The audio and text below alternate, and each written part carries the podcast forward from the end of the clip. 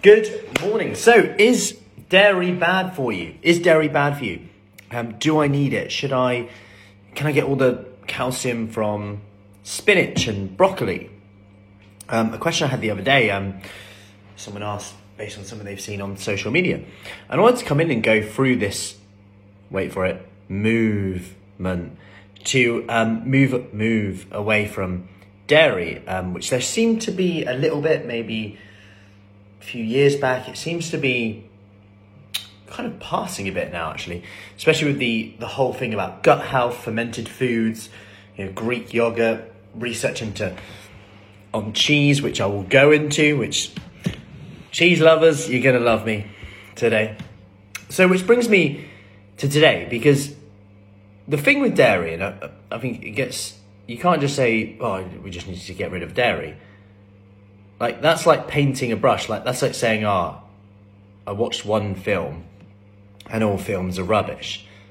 I think, um, and and this is the reason is because dairy is so varied.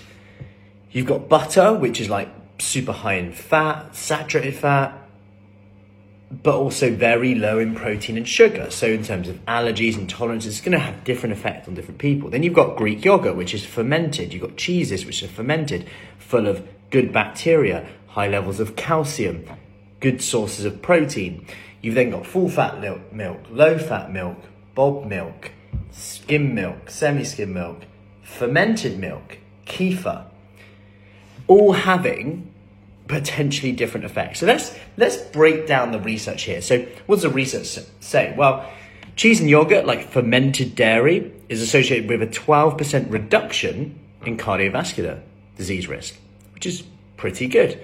Um, there seems to be a reduced risk of cardiovascular disease among Swedish populations with high intakes of, wait for it, you're gonna love me, cheese. And they, the research that this, this is accounted for with high, uh, their high dairy calcium intakes um, from eating so much cheese. Everyone's going to go, yes, I just love to eat some cheese for breakfast. Um, there is also some evidence, more on cheese, that the fat in cheese does not seem to have the same impact on cholesterol and lipid profiles, our blood fat, than that is found in butter, with some evidence that cheese can even lower bad cholesterol. Interesting. Um, you've also got higher levels of dairy associated with a 14% reduction in type 2 diabetes risk, whether that's down to the hunger, stabilizing effect of blood sugar levels, who knows. Calcium is also um, associated with good weight loss. Um, so interesting how that's maybe linked. We've then got calcium from dairy seeming to be more beneficial on bone density than calcium from supplements, which is an interesting one. There also seems to be a reduced risk of certain cancers like colon cancer and breast cancer, but there may be some um, increase in risk of potentially um, prostate in certain uh, populations um, and in breast cancer in certain populations as well. So that one again um, is an interesting one.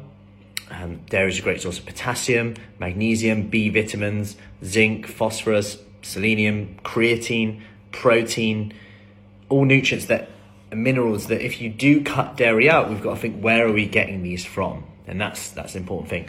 So you can also get like calcium from broccoli, kale, uh, bok choy, spinach, um, but uh, what I will say is the absorption varies due to oxalates and phytates in plants, which do compromise their absorption. So, um, just to put it simply, like broccoli would because it's um, lower in oxalates, this would be a better source of absorbed calcium than, say, spinach.